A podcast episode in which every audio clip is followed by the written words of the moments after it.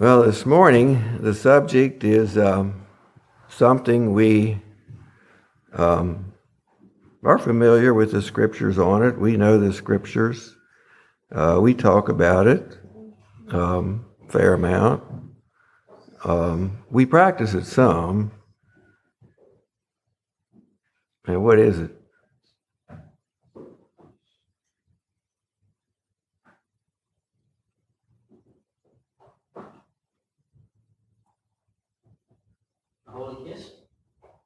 Yeah, okay. Yeah, actually, there's a lot of answers, aren't there?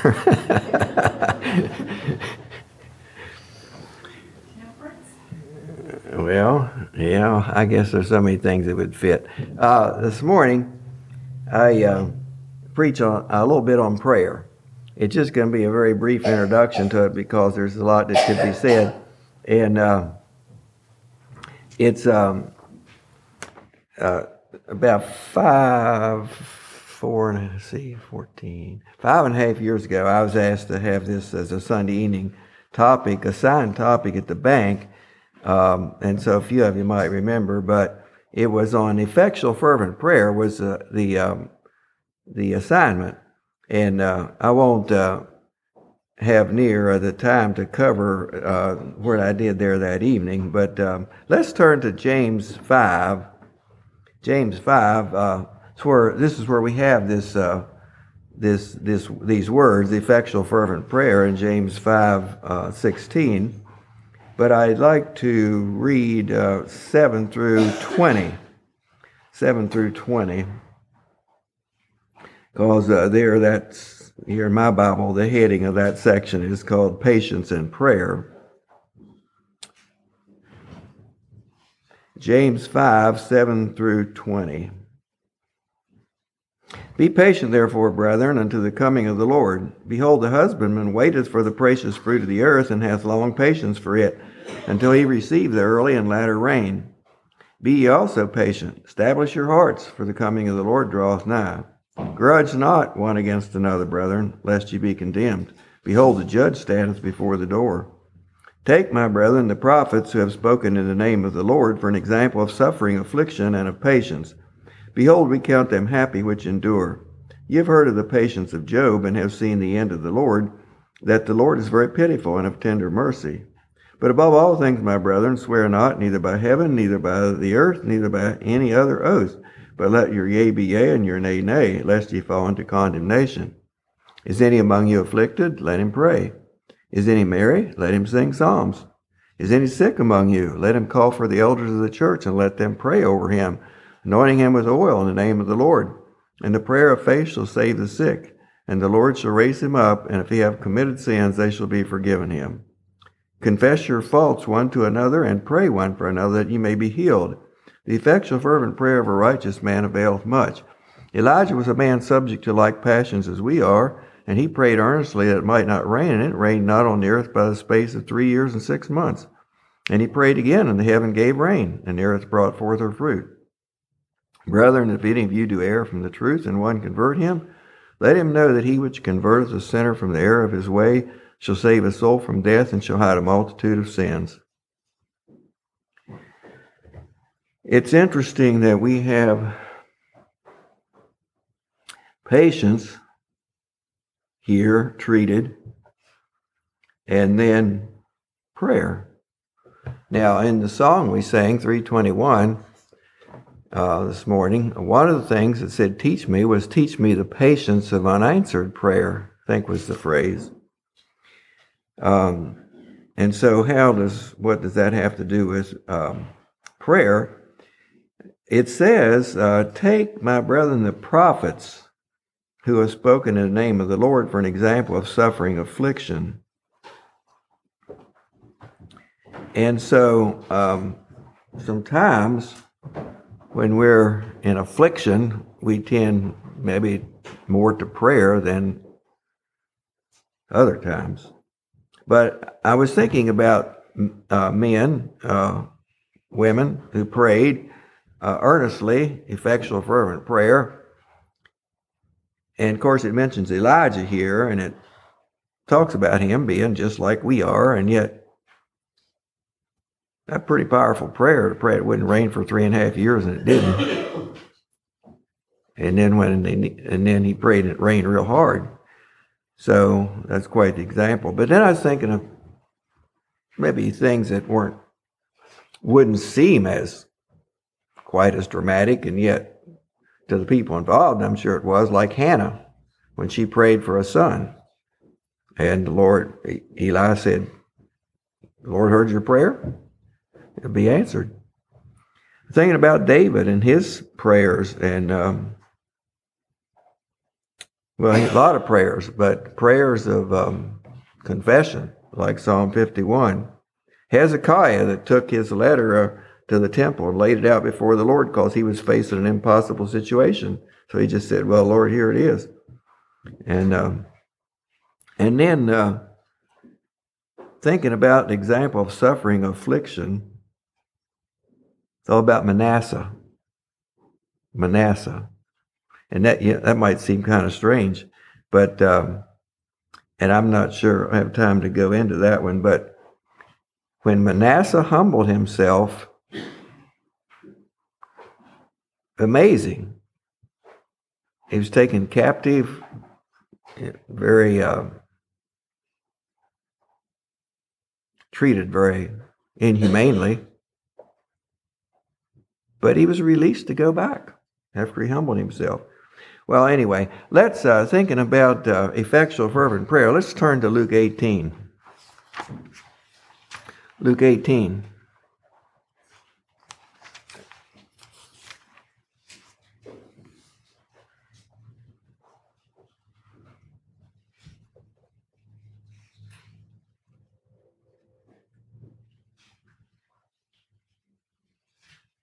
Uh, last part of the chapter, thirty-five to forty-three.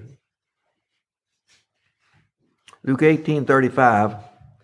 And it came to pass that as he was come nigh unto Jericho, a certain blind man sat by the wayside begging, and hearing the multitude pass by, he asked what it meant. And they told him that Jesus of Nazareth passeth by. And he cried, saying, Jesus, thou son of David, have mercy on me. And they which went before rebuked him, that he should hold his peace. In other words, be quiet, shut up. But he cried so much the more, thou son of David, have mercy on me. And Jesus stood and commanded him to be brought unto him. And when he was come near, he asked him, saying, Jesus asked him, saying, what wilt thou that I shall do unto thee? And he said, Lord, that I might I may receive my sight. And Jesus said unto him, receive thy sight, thy faith hath saved thee. And immediately he received his sight and followed him, glorifying God. And all the people, when they saw it, gave praise unto God. Pretty marvelous, huh? Be nice if it happened that way to us, wouldn't it? But it just doesn't happen that way today, does it? Well, it does for some people. Maybe it's partly their faith. But uh, this blind man, and uh, he was crying out to Jesus. Well, he had faith. He he knew something about Jesus somewhere along the line. But uh, he cried out, and, and so Jesus said, what do you want? He said, well, I want to see. And Jesus said, okay, you see. Now, I thought about it uh, uh, one time reading, uh, it stood out to me, reading Matthew right after the Sermon on the Mount. Um,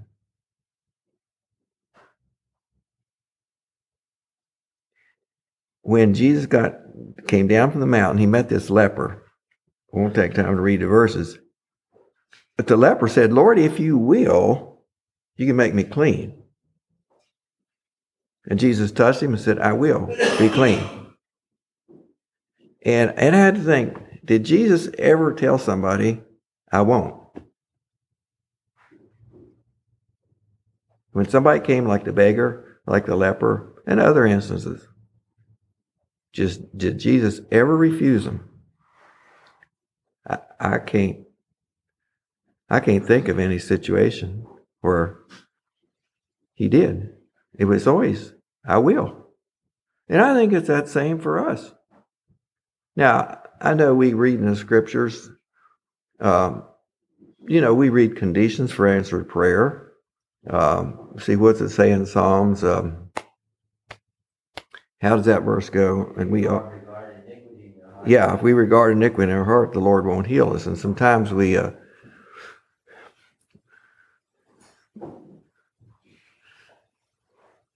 uh, sometimes maybe we feel like, well, I'm not as good as I should be, so maybe the Lord won't hear my prayer. And I don't think that's what that verse is saying. Um, you know, if I'm a rebel and I'm sinning deliberately, really.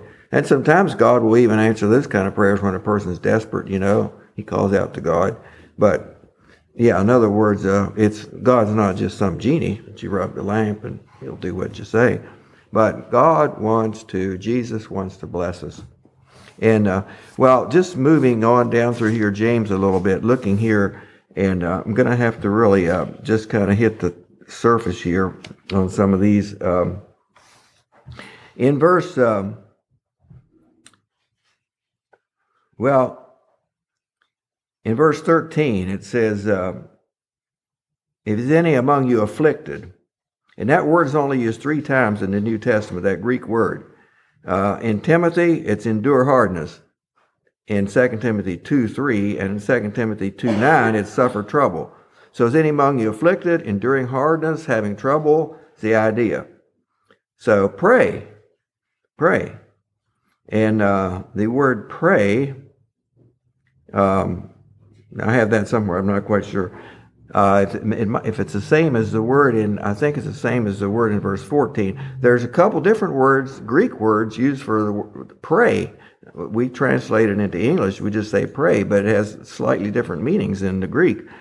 Uh, but anyway, the word pray in verse fourteen is used eighty-two times.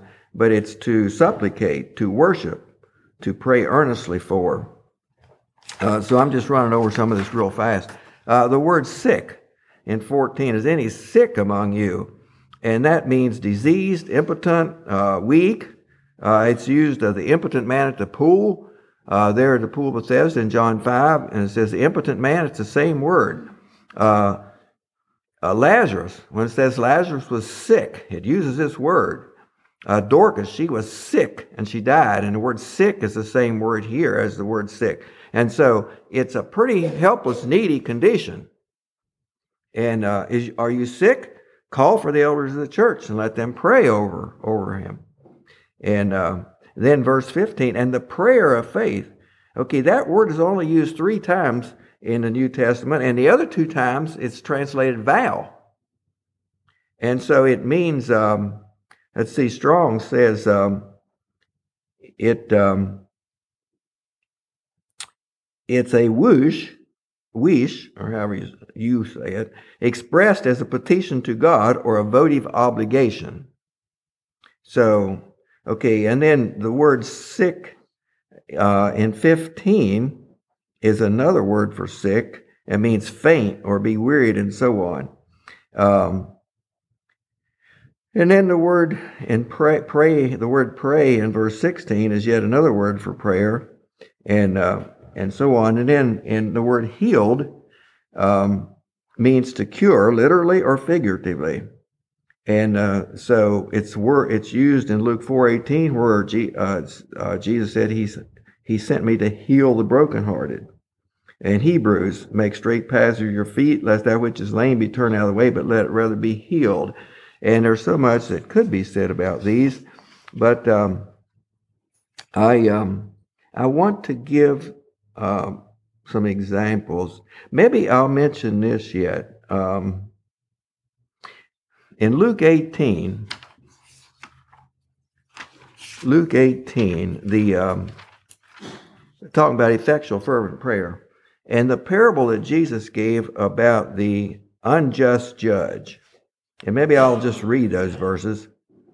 Um, he spake a parable unto them to this end, that men ought always to pray and not to faint, saying, there was in the city a judge which feared not God, neither regarded man, and there was a widow in that city, and she came unto him, saying, avenge me of mine adversary. And he would not for a while. But afterward he said within himself, though I fear not God, nor regard man, yet because this widow troubles me, I will avenge her, lest by her continual coming she weary me. And the Lord said, hear what the unjust judge saith, and shall not God avenge his own elect, which cry day and night unto him, though he bear long with them? I tell you that he will avenge them speedily. Nevertheless, when the Son of Man cometh, shall he find faith on the earth? So there you have something about about uh, patience too. But it was it's interesting to me what Halley's Bible Handbook commented on this passage. Um, if you don't have Halley's Bible Handbook, you ought to. Uh, I have some extra ones. Uh, ask me if you need one. It's a it's a brief. I, I just like it. It's it's concise and brief. But this is what he says. When Jesus talked about prayer and faith, strange as some of his words may sound to us, he knew what he was talking about. He came out of the unseen world, and he was perfectly familiar with forces and powers that play behind the veil that we know nothing about. We ought not to be too determined to explain everything that Jesus said about prayer so as to bring it within range of our finite understanding. It might be, if only we could apply ourselves with enough patience and persistence and perseverance to the practice of prayer, that we could reach attainments that we do not ordinarily dream are possible. Jesus certainly meant something by these words.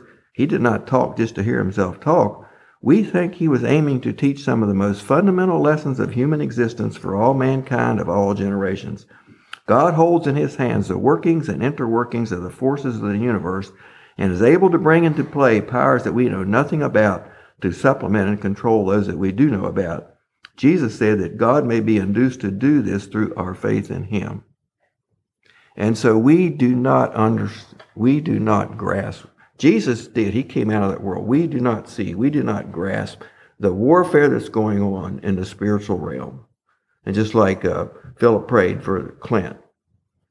And... Uh, And so so when we are talking to God, when we're imploring God about things, we're bringing to bear spiritual power on these on this spiritual conflict, these spiritual conflicts that are going on.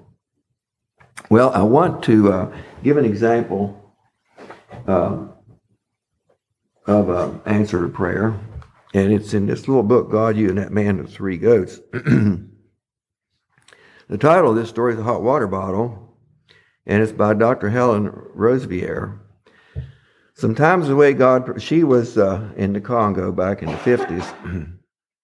Sometimes the way God provided was almost shattering in its exactitude, and I marveled at those who had been so in touch with God that they had given exactly what he wanted given at the very moment he wanted it given.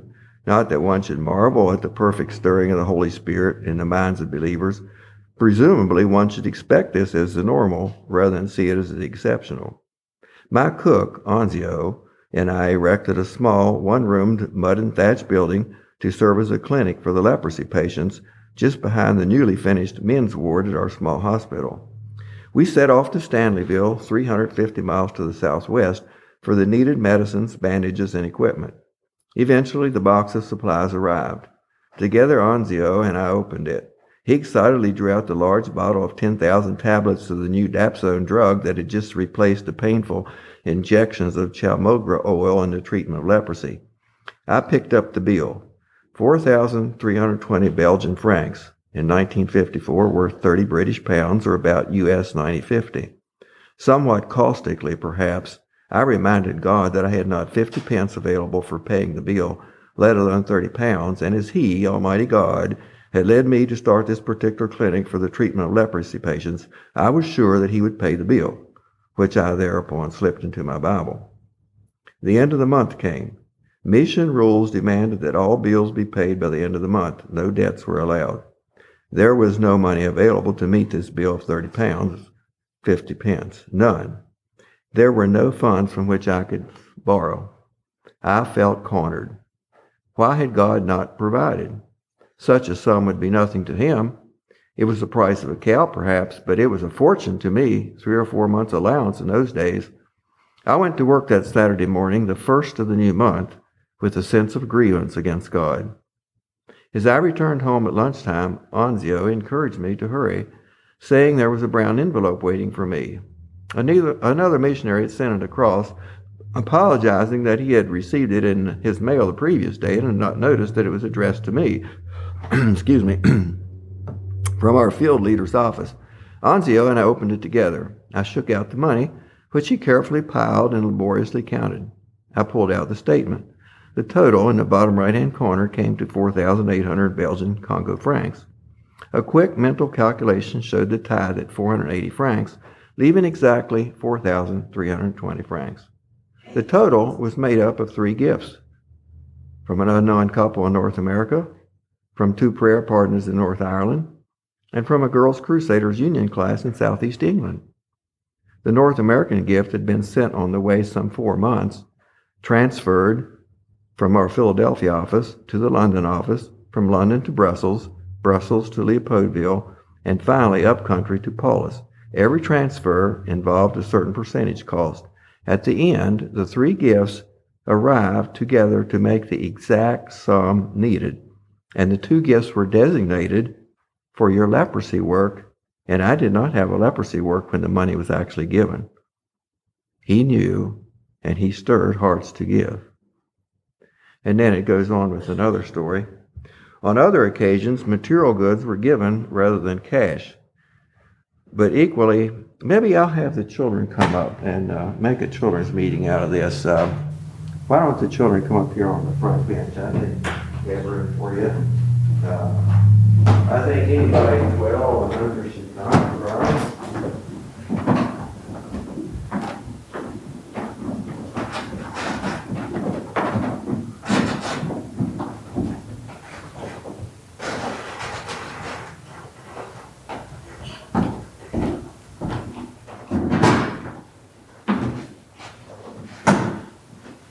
One night I had worked hard to help a mother in the labor ward, but in spite of all we could do, she died, leaving us with a tiny premature baby and a crying two-year-old daughter. We would have difficulty keeping the baby alive as we had an incubator, we had no electricity to run an incubator, and no spatial feeding facilities. Despite living on the equator, nights were often chilly with treacherous drafts. One pupil midwife went for the box we had for such babies and the cotton wool they were wrapped in. Another went and stoked up the fire and filled a hot water bottle. She came back shortly in distress to tell me that in filling the bottle it had burst. Rubber perishes easily in tropical climates. "And it is our last hot water bottle," she exclaimed. As in the West, it is no good crying over spilled milk, so in Central Africa it might be considered no good crying over burst hot water bottles. They do not grow on trees, and there are no drugstores down forest pathways. "All right," I said, "put the baby as near the fire as you safely can. Sleep between the baby and the door to keep it free from drafts. Your job is to keep that baby warm." And so um, they had this box that they put the baby in. Let's see.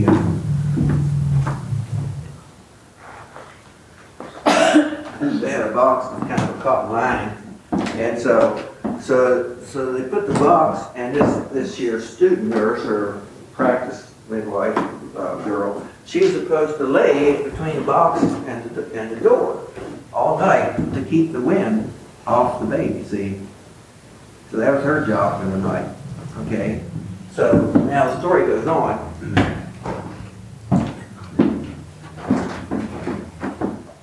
The following noon, I went to have prayers with any, any of the orphanage children who chose to gather with me, as I did most days. I gave the youngsters various suggestions of things to pray about and told them about the tiny baby. I explained our problem about keeping the baby warm enough, mentioning the hot water bottle. The baby could so easily die if it got chills. I also told them of the two-year-old sister crying because her mother had died.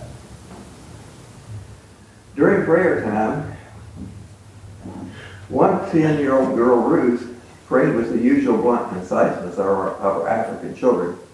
"Please, God," she prayed, "send us a hot water bottle. It'll be no good tomorrow, God, as the baby will be dead, so please send it this afternoon." While I gasped inwardly at the audacity of the prayer, she added by way of corollary, "And while you're about it, would you please send a dolly for the little girl so she'll know you really love her?" As often with children's prayers, I was put on the spot. Could I honestly say amen? I just did not believe that God could do this. Oh yes, I know He can do everything. The Bible says so. But there are limits on there, and I had some very big buts. The only way God could answer this particular prayer would be by sending me a parcel from the homeland. I had been in Africa almost four years at that time, and I had never, ever received a parcel from home. Anyway, if anyone did see any parcel, who would put in a hot water bottle? I lived on the equator.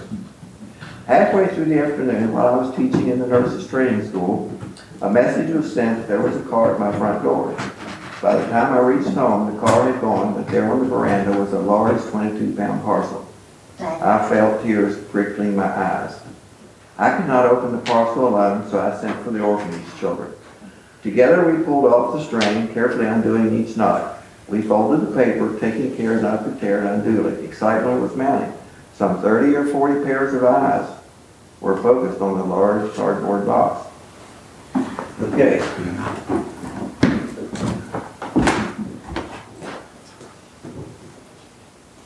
So here's the box. Okay, you're all going to have to help me see what's in here. So the first thing we got to do is get the, get the twine off. So let me get it. You can get it. Untie it. Now we have to come down here.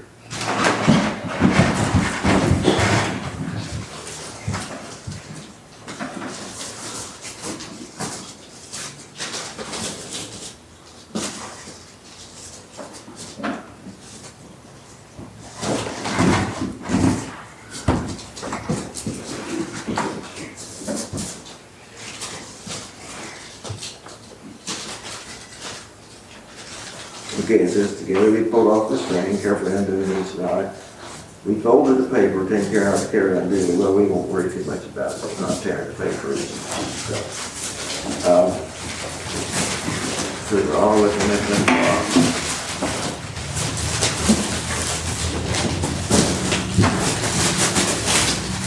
Okay, now we got it. Get it open here for you.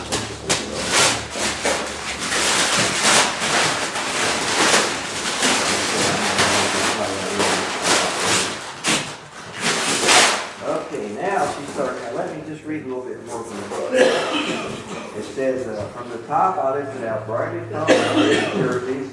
Eyes sparkled as I gave them out, and there were knitted bandages for the leprosy patients, and the children looked a little bored.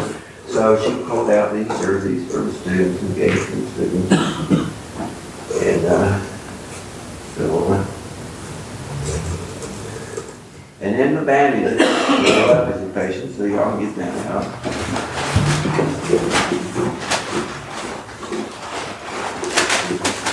Okay, you know what all this stuff is? See, there's some tape. That's tape. There's what that's saying.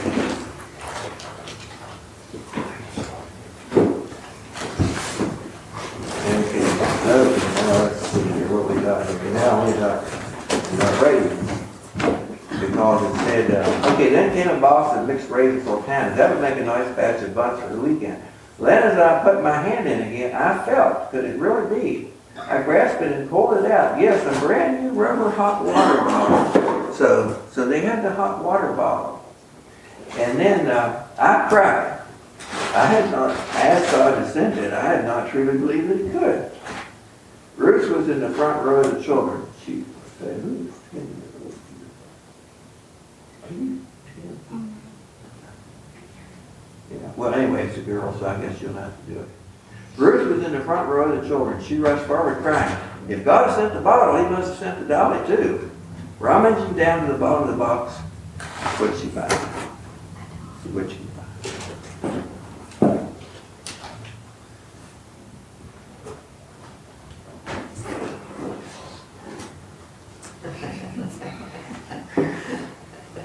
Oh, he was not dressed. Maybe that's for the baby. Maybe that's for the two-year-old baby. So. Yeah. Okay, I was going to tell you some things first, and I kind of forgot, but do any of you know God's telephone number? Did you know God had a telephone number? Huh? Your parents, some of your parents know what it is. Okay, they don't know. Who knows? J E R three three three. Yeah, so what do you think that is, J E R three three three? Let me see. Okay. I'll find it. Okay, let's see what it says here. It's, see, J E R is for Jeremiah, and thirty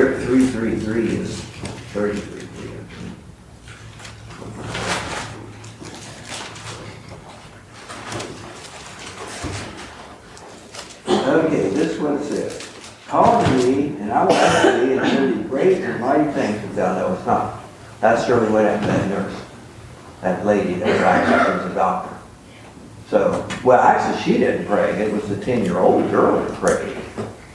And uh, so, uh, so anyway, that's God's help. I remember, by the way, you know what? I'm thinking about that. I was thinking about that. Uh, these things are pretty nice, aren't they? Because, you know, when I was growing up, you had a telephone on the wall. Might have been four people on the line, and then we can carry this phone around wherever we are. We call for phone. That's that's about as good as calling flight. Well, not really quite.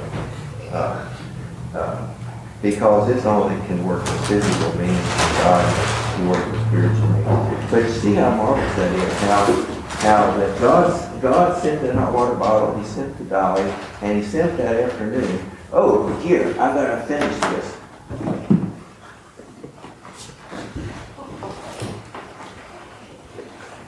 Okay. Rummaging down to the bottom of the box, she pulled out the small, beautifully dressed dolly, her eyes showing she had never doubted.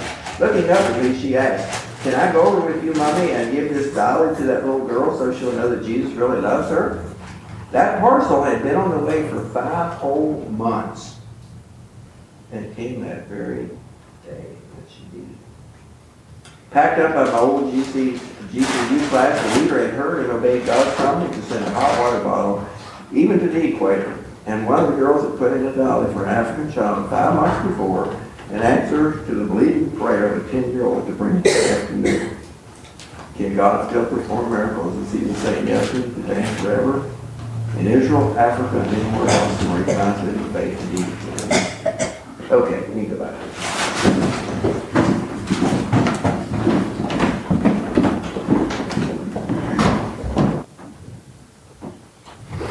Okay, I'm I'm going to read uh, one more for the adults.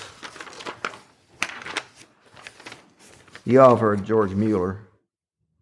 Uh, the following incident from the life of George Mueller is related by Mister Inglis, who heard the story from the captain of the ship with whom Mueller prayed. So the captain was telling somebody else after it happened. When I first came to America thirty-one years ago, I crossed the Atlantic with the captain of a steamer who was one of the most devoted men I ever knew. And when we were off the banks of Newfoundland, he said to me, "Mister Inglis, the last time I crossed here five weeks ago, one of the most extraordinary things happened which has completely revolutionized the whole of my Christian life.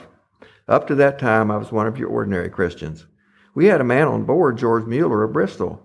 I had been on that bridge for twenty-two hours and never left it. I was startled by someone tapping me on the shoulder. It was George Mueller.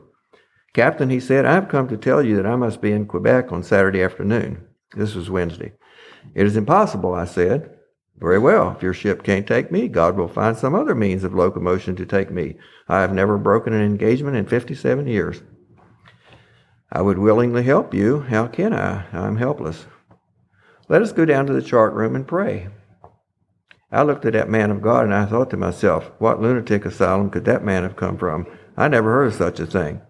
'Mister Mueller,' I said, 'do you know how dense the fog is?' 'No,' he replied. My eye, is not on the densi- my eye is not on the density of the fog, but on the living God who controls every circumstance of my life.' He got down on his knees and prayed one of the most simple prayers. I muttered to myself, that would suit a children's class, where the children are not more than eight or nine years old.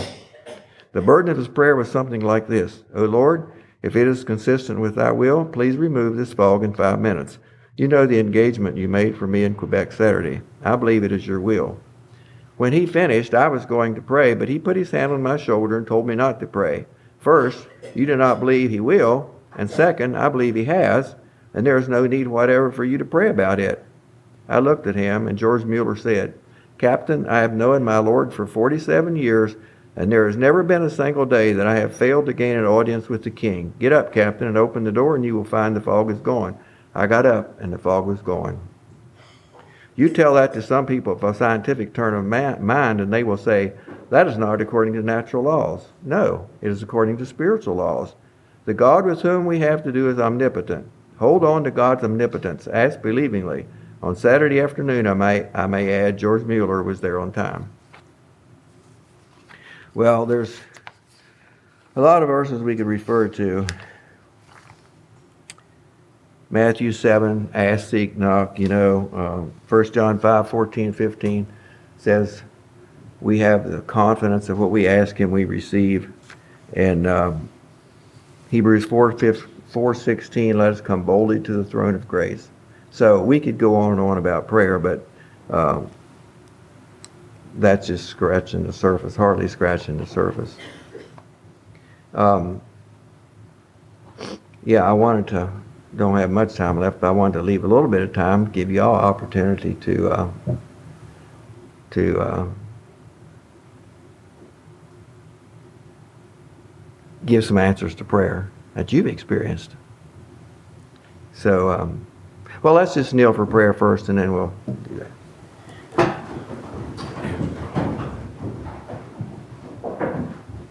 Our Father, we thank you that you are the same yesterday, today, and forever. You're the same God who answered Helen Roseveare's prayer, George Mueller's prayers, the blind man's prayers, the leper's request. And so, Father, may we um, trust you, and in our in our uh, Uh, inclination to try to manage ourselves, manage things ourselves, and find a way through situations, that we would learn to turn to you. So increase our faith, as the disciples said, increase our faith. And Father, may we learn to uh, lean on you and request of you in a way that brings glory to you. So, in the days ahead, the things that we face, may we remember that you are God who hears and answers prayer, and uh, somehow work that out in our lives again for our for our blessing, but most of all, the people would see how great you are, and would increase our faith too. We uh, we thank you again this morning for your mercy, your long suffering, your patience with us, and again we acknowledge our need for cleansing, for forgiveness. Uh, Thank you for the blood of Jesus that cleanses us from all sin. Father, we thank you that we can be in a right relationship with you, and our conscience can be clear. And so, continue to teach us. May we be teachable, and uh, that you continue to mold us into your image. We pray in Jesus' name. Amen. Uh, maybe I'll just let Philip uh, close here, and... Uh, See, we usually have a song. Uh, Joe, you got a song?